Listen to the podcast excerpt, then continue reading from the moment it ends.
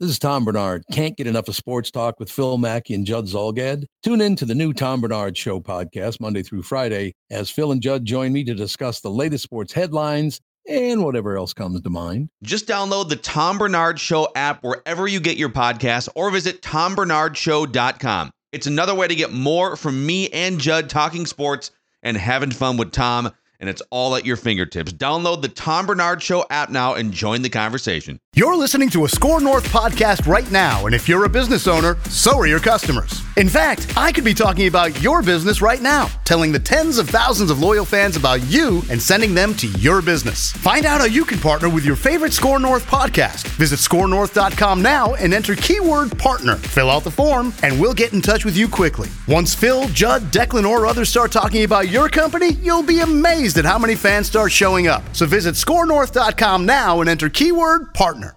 Live from the TCL broadcast studios, this is The Ride with Reusse. He's going the distance. He's going full speed. And Rutgers, for the second straight year, is going to knock off a higher seeded opponent in the first round of the Big Ten tournament. Last year, Ohio State. This year, Minnesota, as the 14 seed provides the first upset at Madison Square Garden. 65-54. Rutgers advancing in the Big Ten tournament. All right, our Gophers. Uh, now I missed the start of it. What was it? Nine minutes without a field goal. Nearly ten. Yeah, that they did not Nearly have a field ten goal. minutes to start the game without a field goal, and yet they were still in the game, right? Yes. Because Rutgers isn't wasn't much better. Well, the thing that the Gophers had is they they were getting to the line, and Rutgers was not. But yeah, that, that's the only reason So why the Gophers were in the game. throws. Yep. Okay. All right. Well, uh, and uh, could you hear the basketball dribbling when the game was going Yeah. on uh, over the crowd and the squeak of tennis shoes? You know, and, uh, and I know you said you missed the beginning of the game. You, I almost texted you because the first half of that game last night was very Buffalo Bills, Jacksonville Jaguars playoff game. It was disgusting that brand of basketball being played. It was awful. God, it Oh. was awful. Well, uh, 14 out of 16 they lose after the uh, Reggie Lynch suspension, right? Uh, it started with the Reggie Lynch suspension. What? Who did they beat? Iowa, They beat Iowa here, at, at Mm-hmm. and then they won Arena at Penn State. At oh, that's right. They had uh, online, and that when they won at Penn State, the, you kind of thought that they could hang in there, right? And then Mm-hmm. McBrayer got hurt too, and that that pretty well take care of that. And Coffey was out, but uh, 14 out of 16. That's an impressive run of ineptitude, isn't it? And even by losing, I know losing Coffey and you lost, uh, you lost Curry before the season started in the Lynch uh, situation, but Pitino deserves some heat. I'm sorry, I know I'm not as big a supporter, but this is this this turned into a disaster. This was worse than the eight and twenty three season, in my opinion.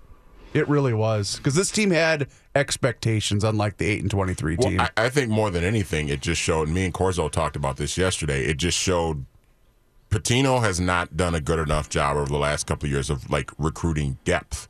I mean, he's got he's got like his core guys for this group with you know McBrayer and and Coffey and Murphy, you know, going forward, but the depth is just hasn't been there. And, and Pat, you mentioned it a couple times. I mean, Jiju and and Konate, those two guys, they've you you should have been getting something out of them. They've been in the program for a couple of years now, and you're getting nothing Four out of them. I mean, it's two basically wasted roster spots. Yeah, four years, and and they recruited the Hurt kid because they hoped to get his brother. That's why they took him. He's not a Big Ten player, and uh, uh, and I mean, even then, once Curry gets hurt, but even then, there's only like eight guys that you put on the floor, right? Uh, who, who are who are the other four guys on the bench? I don't even know who's there. I guess Fitzgerald. Fitzgerald can sometimes spell a guy. He's he can he, and he can hit an outside shot. But uh, other than his, that, you got uh, nothing. You know, he. Uh, I don't know if he could play before he got hurt, but he obviously never came back from his knee injury. But uh, wow. Uh, so uh, Rick is. Uh, but here's the good news. He's got a higher winning percentage in the Big Ten tournament than he does in the regular season. Well, that's He's, uh, good. He's now three and five in the uh, tournament. He's uh, 31 and 59 in the regular season. Boy, you got to have a couple, three pretty good years to get back to 500, don't you? When you're 28 Yeah. games under 500 in the Big Ten. You basically need to win the conference like three years in a row. Meanwhile, Wisconsin, those feisty, plucky Badgers who uh, won a couple of games late in the season, uh, beat Maryland today in the tournament. And uh, I guess they beat out the Gophers for 10th, right? So they ended up. Uh, so they, they ended up uh, not having to play the first day, Wisconsin, and then uh, I don't know. Iowa and Michigan were in overtime. I don't know who won, but uh, Iowa was uh, Iowa was trying to. I'm on it. Too. Uh, Iowa ended up behind the Gophers, right? They, Iowa Yeah. ended up Yes, they were the and- 12 three seed. and fifteen, and the Gophers uh, four and fourteen. But uh, now we're trying to make a case that they're going to be pretty good next year. Uh, so assuming uh, Coffey and Curry are back. Uh, I still think Washington today was talking about how much he le- learned. I don't think he'll be back. I think he'll transfer. Uh, and Murphy will probably be back. I guess he won't. Uh, he won't. Uh, well, he won't be an NBA guy. So Michigan did beat Iowa in overtime. Oh, they did, Today, okay. Yeah. Uh, and uh, but then you got a bunch of freshmen, Minnesota kids, right? I mean, you, you might not have much depth next year either. But are you going to be able to bring in a couple of junior college kids to help supplement your roster because you're going to be losing Jeju and Konate and maybe some others? Uh, Oh, you yeah, you got some. Well, they they have filled they had filled up the roster, but I I think a couple of these guys will be gone, don't you? Well, I hope so because this roster is not very good outside of the couple guys that you mentioned. I mean, Jordan Murphy's a Big Ten player. Obviously, he's a, he's the, he's their best player. But you've got to you've you've got to. The thing I hate and what frustrates me about watching Richard Pitino's team is they have no flow offensively. Nothing. It's all isolation and it's all one guy trying to create his own shot. And you cannot win that way in college basketball. You just can't. Now it's going to be interesting to see what happens to the tall kid that he took for his dad. Right, Stockman is it? Stockman, seven foot guy that uh, he he had been recruited at Louisville, and then he wasn't going to play at Louisville, so we, we took him as a transfer, and he's he was a transfer all this year. A big guy, I suppose they were thinking they needed a, a big guy with uh, I don't know why with Konate leaving, uh, and but uh, and Reggie Lynch uh, leaving at the time, but uh, that'll be interesting. He he was so confident in his uh, future here, uh, Richard, that he basically was doing his dad a favor by taking one of his guys that was on scholarship, and and I, I have no idea. The the kid was supposedly a four star. Uh, he's a European and uh, was playing in a prep school over here. But So uh, did the kid if leave Louisville didn't want to keep him. Uh, He must not have got the right shoe deal. Is that why he's coming to the U? I don't know. I don't know. But Speaking- I'll tell you one thing. Go ahead. If he gets Anthony Simons, A, they're going to have the best guard they've had since Bobby Jackson. And B, they're going to have the NCAA and the All FBI over here investigating because he was a Louisville recruit and then he backed off when uh, Pitino got fired. Speaking of that, did you guys see the Sean Miller quotes from today? He's uh, innocent, right? He's just sticking to. I love. I love the. He's just gonna die on the hill, man. He is not going down yeah, without a but fight. there's some stories out there that ESPN, that Schlabach just this is secondhand that they never Really? that they haven't heard it. They never heard it. They didn't. Uh, they they did not. The, they did not get a leak of the tape. They they did. There's they they heard. They heard that this was this had happened, but not from a first-hand source. So The ESPN, whoever wrote the article for ESPN, is claiming this, no, or no? What? what the I, other side, the Yahoo boys are claiming that, uh, and other people are claiming that uh, ESPN, it may be in a desperate act uh, because uh, they were getting scooped by Yahoo, uh, came with this on some secondhand information. So Oh boy. I don't know, but again, I'm not gonna go out and be a big defender of Sean Miller's. I have no idea if it's true or not, but uh, he came out all bl- guns blazing. Now the Arizona Board of Regents was supposed to meet today and decide his fate. Right? I thought But they said he is going to coach their next game. I thought I. Re- I thought I read Well, that. They're gonna back him, huh? Well, and I think partly because they would owe him more money if they terminated him with cause as opposed to if they terminated him without. There was a story about that um, recently too. I'll I'll see if I can find it, but basically that they didn't want to pay the buyout right now. All right, Mr. Coller in Indianapolis. Zimmy Zim was a hell of a lot more interesting today than Spielman was yesterday. That's for sure. Uh, we will uh, talk to uh, Matt Coller about Zim's controversial remarks today.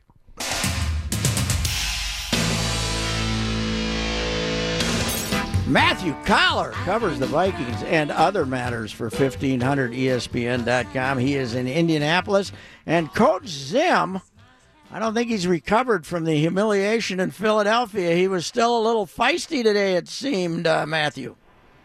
Uh, yeah, especially when it came to talking about the uh, team's decision to keep their quarterback coach, Kevin Stefanski, that uh, they could have let him go and interview for the open uh, offensive coordinator job with the New York Giants, but instead blocked him from doing that. And uh, Mike Zimmer went on a mini rant about loyalty and how he didn't fire Stefanski, even though their offense was bad when he got here, and uh, kind of went off a little bit. But uh, you know, I, I thought he was incredibly honest, and I've always uh, found it, at least in the last two years here, that coming to the combine to talk to him is probably the best Mike Zimmer version you're you're ever going to get because uh, he, he was a little punchy, but uh, about as honest as he's ever going to be, and that's what he was today. And uh, I did like the thing about loyalty and how he, he didn't, uh, from what I could tell, he didn't directly mention Stefanski, but he said he stuck with the with his offensive coaches. Well, you you ran off Norv and fired his kid, so you know when they had the bad offenses. So uh, I, I wouldn't say it was 100% loyalty that we saw there. Uh, no, but uh, probably he also thinks Kevin Stefanski's a good coach. I mean, that, Yeah. that seems to be if you can uh, go through a couple of regimes and stay on, and also coach multiple positions and be in a spot where Pat Shurmur wants to potentially hire you to be the offensive coordinator. I mean, I'm starting to get the idea that this guy probably knows what he's doing. And the times that uh, I've had a chance to talk with Kevin Stefanski, it's hard not to walk away impressed that the guy really knows his stuff. And I think eventually uh, that he will be an offensive coordinator somewhere. But with such a crucial season coming up, and this roster is ready to compete and be a playoff team again, I get why the Vikings would want to keep him on their staff as opposed to making a change there. And then plus, they've got a decision that involves three quarterbacks that Kevin Stefanski has worked quite a bit with, and I think that you would want his voice in that room as well. And uh, the one thing that I would say though is uh, you you uh, you show how much you value Stefanski. And oh, by the way, we're bringing in another offensive guru from Oakland, making him third wheel basically.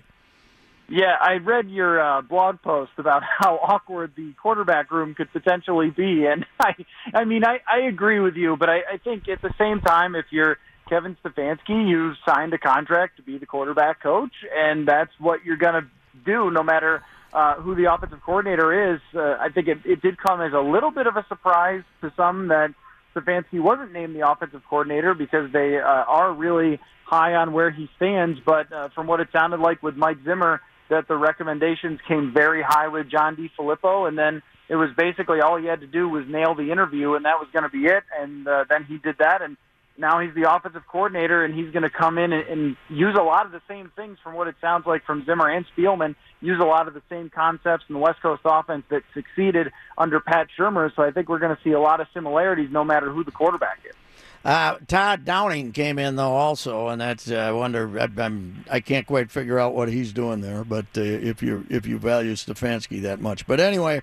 Uh, so the the other interesting thing is uh, he basically campaigned not to give Kirk Cousins twenty five million dollars the way it sounded.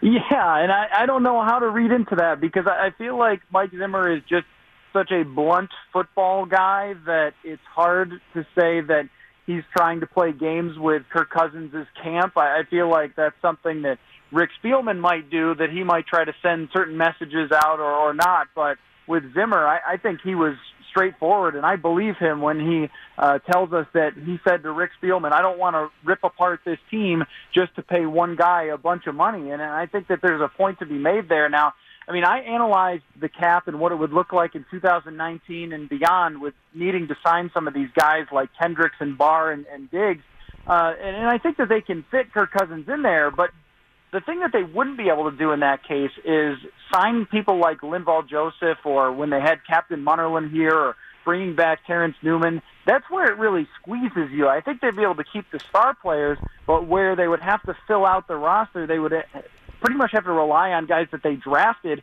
to be the guys who are filling out the roster and on rookie contracts rather than being able to go out and sign guys. So the question you have to answer is, would you rather take a risk with Teddy or Sam or hope that Case is really this good and then also sign Sheldon Richardson or Andrew Norwell, who's a guard from the Panthers? Would you rather do that or would you rather, you know, go ahead and, and sign the quarterback that you know is going to be pretty good and put you in the conversation through the length of his contract? Is uh, do you think the Zimmer Bridgewater uh, love affair still exists, or did that cool off a little bit?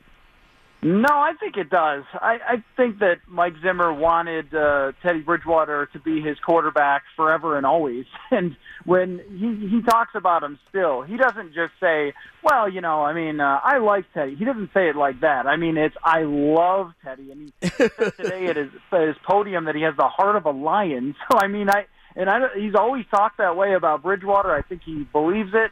I think he has always seen from day one. I, I actually went back and, and looked at this at the draft. Mike Zimmer said the reason he loved Bridgewater so much at Louisville was that he won everywhere. He won in high school, he won in college right away, and completely changed that program at Louisville. And then he came here and then uh, took the team to the playoffs in his second year. And I think that's the way that Zimmer has always looked at Bridgewater as a special quarterback who can win. And I, I think he still believes that, but he also recognizes that knee j- didn't just get hurt. That knee exploded into a zillion pieces, and it might not ever come back together again. And with him saying that uh, Teddy, you know, is hard to evaluate in practice, I believe that too because people can't be falling at your legs and things like that in practice. So I, I mean, I think he does love Teddy that much, but also recognizes that that has to be a part of the decision. Did the NFL management council basically tell the Vikings, "Ah, we're not going to fight this fight for you"? Sorry, fellas. When it comes On to the uh, tolling, you mean? Uh, tolling the contract. Yeah, we haven't gotten an official decision yet from the NFL, but my guess is that uh, the Vikings, just looking over the details of the CBA, don't feel like they have much of a chance, or that they've uh, maybe heard unofficially that they don't have much of a chance. I mean, the thing is that Bridgewater was cleared and was ready to play before he came off the pup list. And uh, so it's not the amount of time that he was on the physically unable to perform list. It was whether he could actually play or not. And since he was cleared, then he would easily argue and win that he was. And especially with A.J. McCarron winning his grievance, I think they Yeah. looked at it as we don't really have much of a chance there. Okay. Well, uh, of course, uh, the somehow the Vikings will try to make it look as if they were the generous ones in this uh, situation. So uh, uh, that's where, where are they. You know, you mentioned Bradford. I, I can't imagine he's in the picture.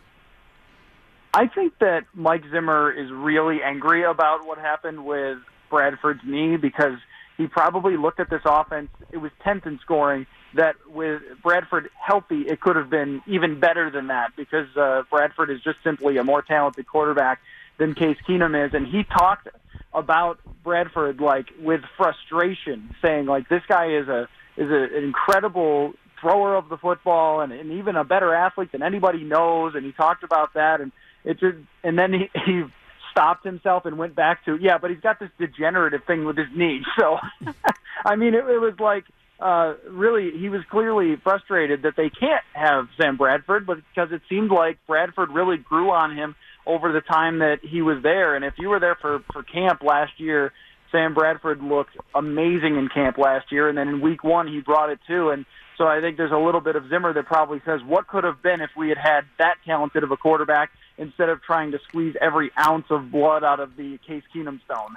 Hey Matthew, as as the mar- as they march in the NFL coaches at the combine, where is Zimmer on the candor meter on me- meter? Uh, I think he is elite. Put it that way. he is a, one of one of the and and you know that that's one of the things that makes it great is that even if he's mad at us and he wants to have a two minute press conference one day, or if he's willing to just let it all loose and, and when he talks, that I you know what I think he is. I think he's a terrible liar. And so like even when he tries when he tries to lie, we all know it. So then he tries to just tell the truth as as best that he can, and then there ends up being probably more truth than he wants out there. And so for us, I mean, I, I think it it generally works out pretty well to have him as, as the head coach, and and for him. Um, maybe sometimes they're not always thrilled with everything he says, but it's also kind of refreshing in a way for a guy to say, you know what, I don't really want to pay a quarterback a zillion dollars. I want to keep my defense. They're like, oh, okay, because uh, that was uh, quite a change from what we heard from Rick Spielman the day before, which was nothing. Yes, uh, the uh, my friend Jerry Fraley at the Dallas Morning News was covering football for a while, and when Zimmer was down there, and when the Vikings first hired him, he told me that uh, uh, he was sitting at home one night about eight o'clock when Zimmer was the defensive coordinator. He gets a call at home, and it's Zimmer saying, "You know, I think I might have misled you a little bit on something you asked me about today, and here's the truth." And that that is the first. That said, he said that was a first in his journalistic career. So you're right. He's a bad liar. Yeah, yeah, no, and I, I'm not really that surprised by it. I think after 2016, he was mad at all of us for criticizing him, so he kind of uh, dialed it back a, a little bit, and then maybe came up with a better strategy. But the thing with with Zimmer is that when he's in the moment, that, like especially think about after the Washington game, Keenum throws those two terrible interceptions, and and he just let loose on it. He just said those are just terrible interceptions, and I hate that he, he does this. And it was like, okay, so Case Keenum basically drives you nuts, and you wish you could bench him. okay. and they like, and it, that I, I still kind of feel that way that he that Keenum drove him nuts, and he always feared that he was going to throw those picks, but it was because Zimmer just let loose. Even if he's trying to be more tight-lipped, he just can't do it. It's not part of who he is. Uh, thank you, Mather, Matthew, and keep cranking out the copy. All right, thank you. Okay, Matthew Coller, uh, you can read his Viking stuff from Indianapolis on E 1500ESPN.com. We'll be right back.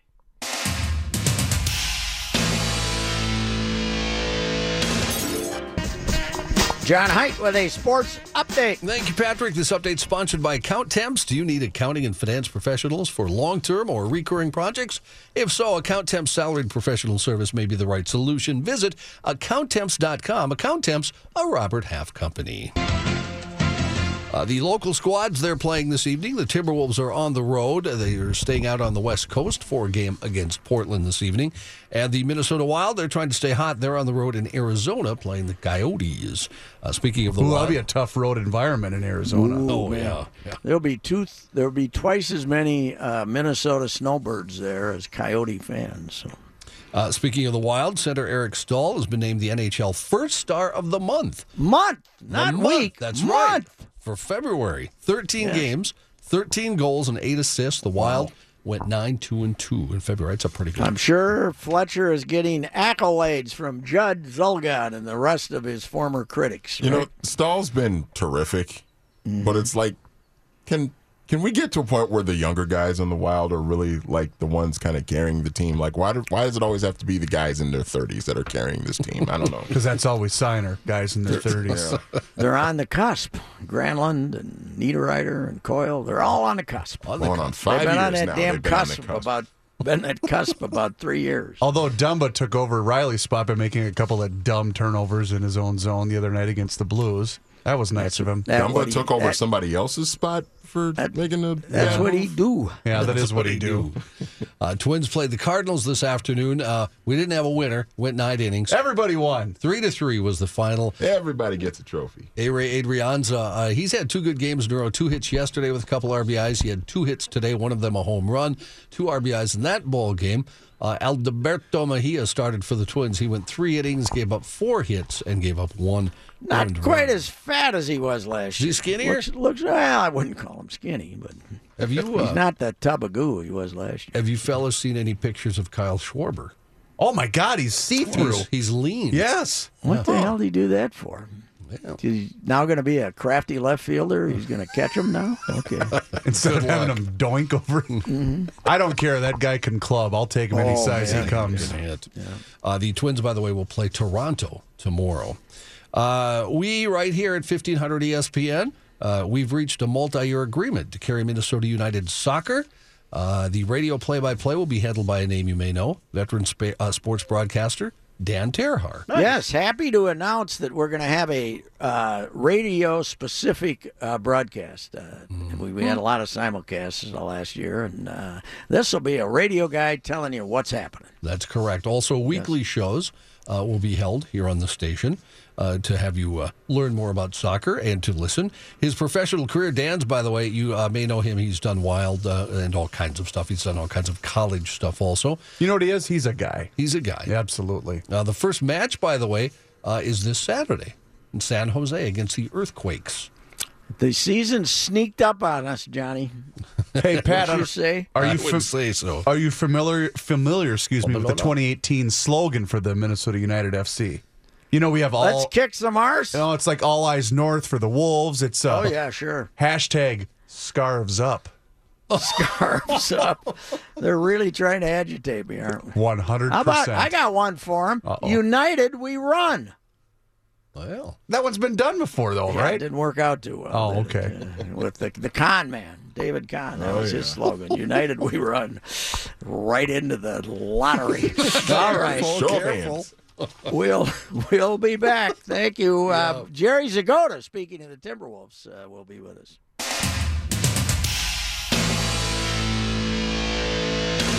Jerry Zgoda covers the Timberwolves for the Star Tribune. He is in Portland, back to backs here. Uh, Portland and then Utah, two teams chasing the uh, the uh, our boys in the Western Conference.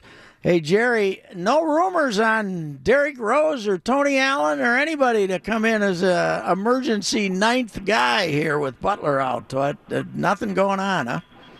Well, I think they've been waiting for, to see what happens today. Today's the deadline for guys to get waived from other teams so that they can become eligible to be in the playoffs if they sign with another team. So I think that goes till late late this evening. Um, so I think maybe they're waiting on.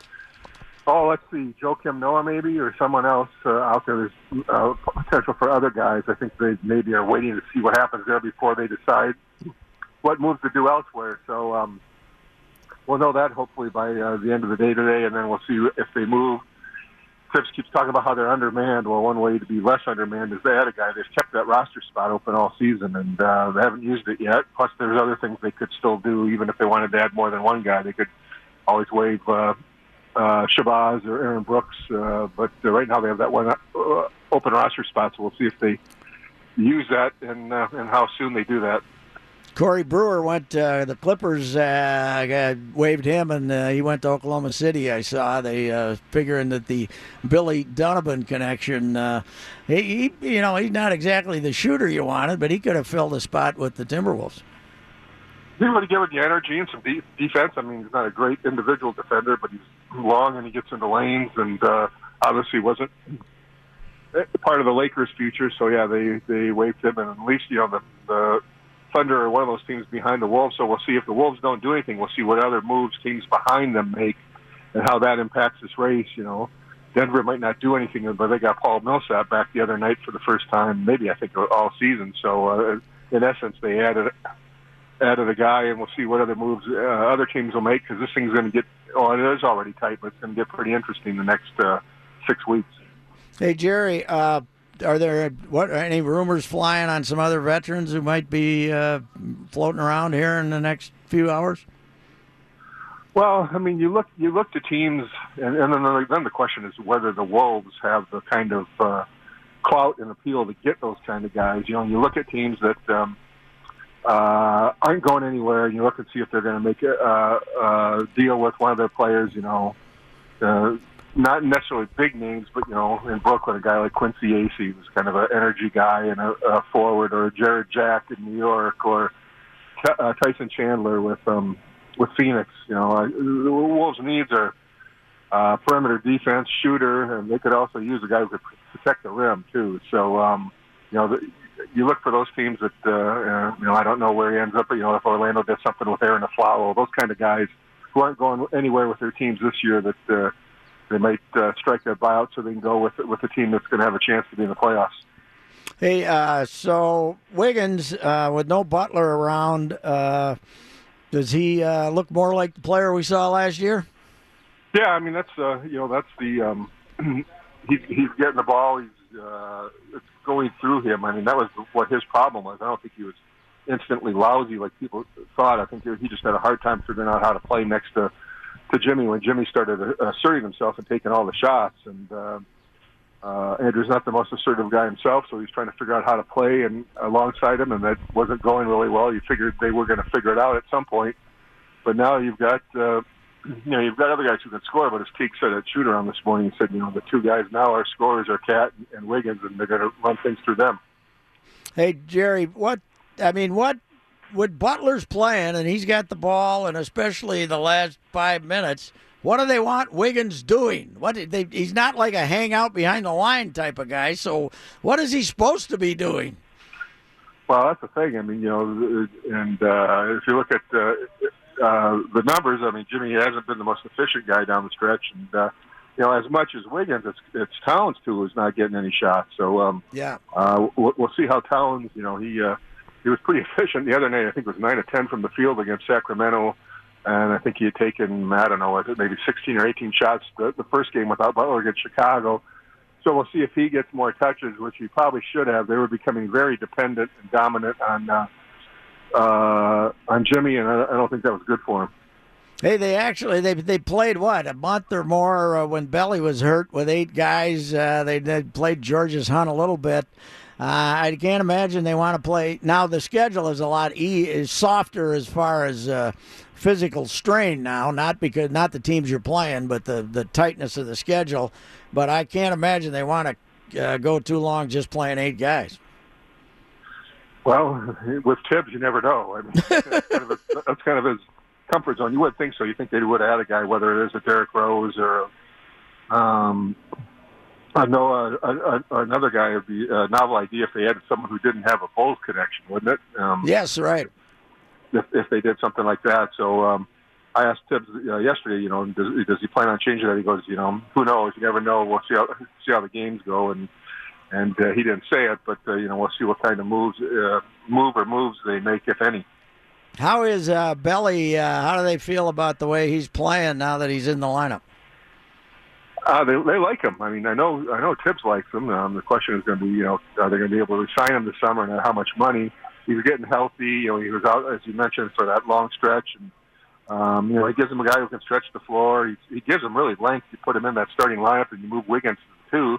That's a pretty big starting lineup, and uh, we'll see how it fares against better teams like the the Blazers and the Jazz. But it was just too much size for a team like the like the Kings the other night. So, um, uh, but uh, you know, he's he's a, a playmaker and a, a guy. If he's healthy and comfortable, you know, he can he can help you. But uh, coming back from that injury, he, he had didn't, took him a while to find a shot, and uh, I think he was two for three the other night. So maybe he's finding it now. That's what uh, that's what would make me nervous with him, though. With his injury history, all of a sudden you're playing him 35 minutes. You know, I'm not. Yeah. I'm, I'm not sure. Hey, now you brought up Noah, and it's been brought up. Uh, uh, you think how much has he played, and is that a real possibility? he hasn't played a ton. I mean, if if he gets um, if he does come to an agreement, I'm not sure if he's going to be able to because he's still owed thirty some million. I think Yeah. two years left of that ridiculous contract.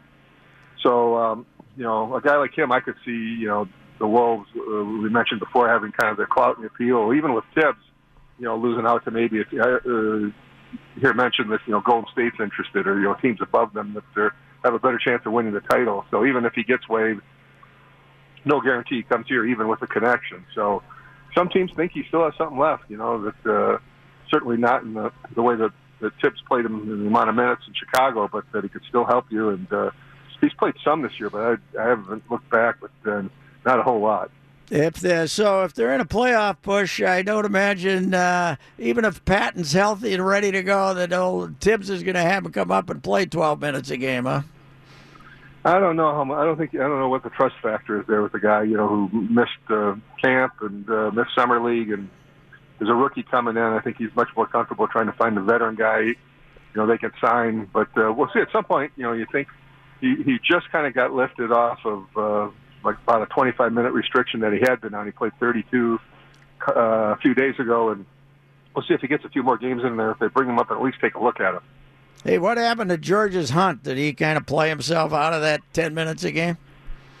I don't know. I just think I think that goes against uh, against Thibs' nature. I mean, he played him some, but uh, you know, when it comes down to this now, there's a lot of muss in him. You know, play play eight guys and play to win. I don't think it was any. I don't think it was anything um, Marcus did. I just think it's uh, you know we're starting to get to a, even though Kip says they all count the same. We're starting to get some pretty important games here, and uh, he goes with guys he trusts. They gotta have, you know, they they'd be in pretty good shape here if they figure out a way to win one of the next two. Portland's hot, and Utah's been uh, was on a streak there, so they're playing two hot teams here.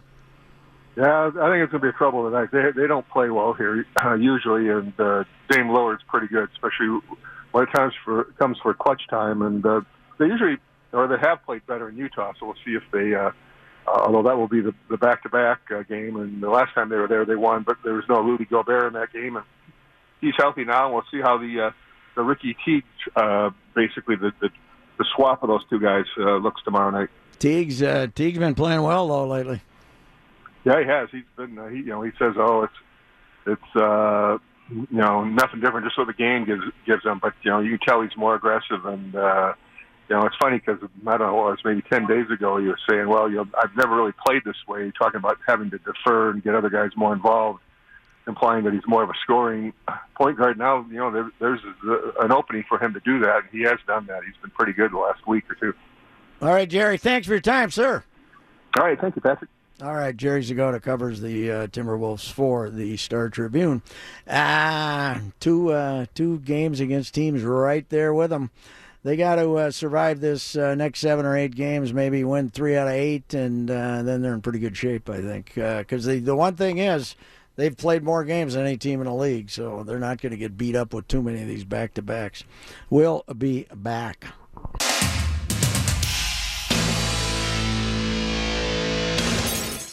Quiet, please. We'll be on the air. And now, this day in history. Patrick? It is one of the most haunting crimes in American history. The daring kidnapping and tragic death of Charles Lindbergh Jr., the precious son of America's then greatest hero.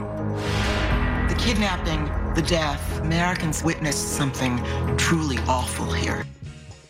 Uh, yes, it was on this day in 1932 that Charles Lindbergh III, actually, the 20 month old son of uh, Charles Lindbergh, was kidnapped from the family's new uh, large home in Hopewell, New Jersey. Uh, he, uh, his wife Anne, uh, went upstairs to see the baby and discovered a ransom ransom note demanding fifty thousand dollars. Uh, the Lindberghs were inundated, inundated with offers of assistance and false clues. Uh, three for three days, investigators found nothing. There was no further word from the kidnappers. Then a new letter showed up demanding seventy thousand. The kidnappers eventually gave instructions for dropping off the money, and when it was delivered, the Lindberghs were told their baby was in a boat called Nellie off the coast of Massachusetts. The baby wasn't there, and in fact was found uh, uh, dead and buried on the property of the Lindbergh uh, mansion. Later on, they uh, a couple of years later, they found some bills from the uh, ransom, and uh, they were traced to Bruno Hauptmann, a German immi- immigrant and carpenter. And although he claimed uh, on and on that he was not involved in it, he ended up being convicted and uh, he was electrocuted in 1935. And for some reason, we still use the very impolitic, impolitic phrase, Have you heard about the Lindbergh baby? when we are told some information that we already know. And I, I have that habit, and uh, I should stop that because that is uh, not a humorous aside. Uh, anyway, this day in 1932. Geico asks, How would you love a chance to save some money on insurance? Of course you would. And when it comes to great rates on insurance, Geico can help. Like with insurance for your car, truck, motorcycle, boat, and RV. Even help with homeowners or renters coverage. Plus, add an easy to use mobile app, available 24 hour roadside assistance, and more, and Geico is an easy choice. Switch today and see all the ways you could save. It's easy. Simply go to geico.com or contact your local agent today.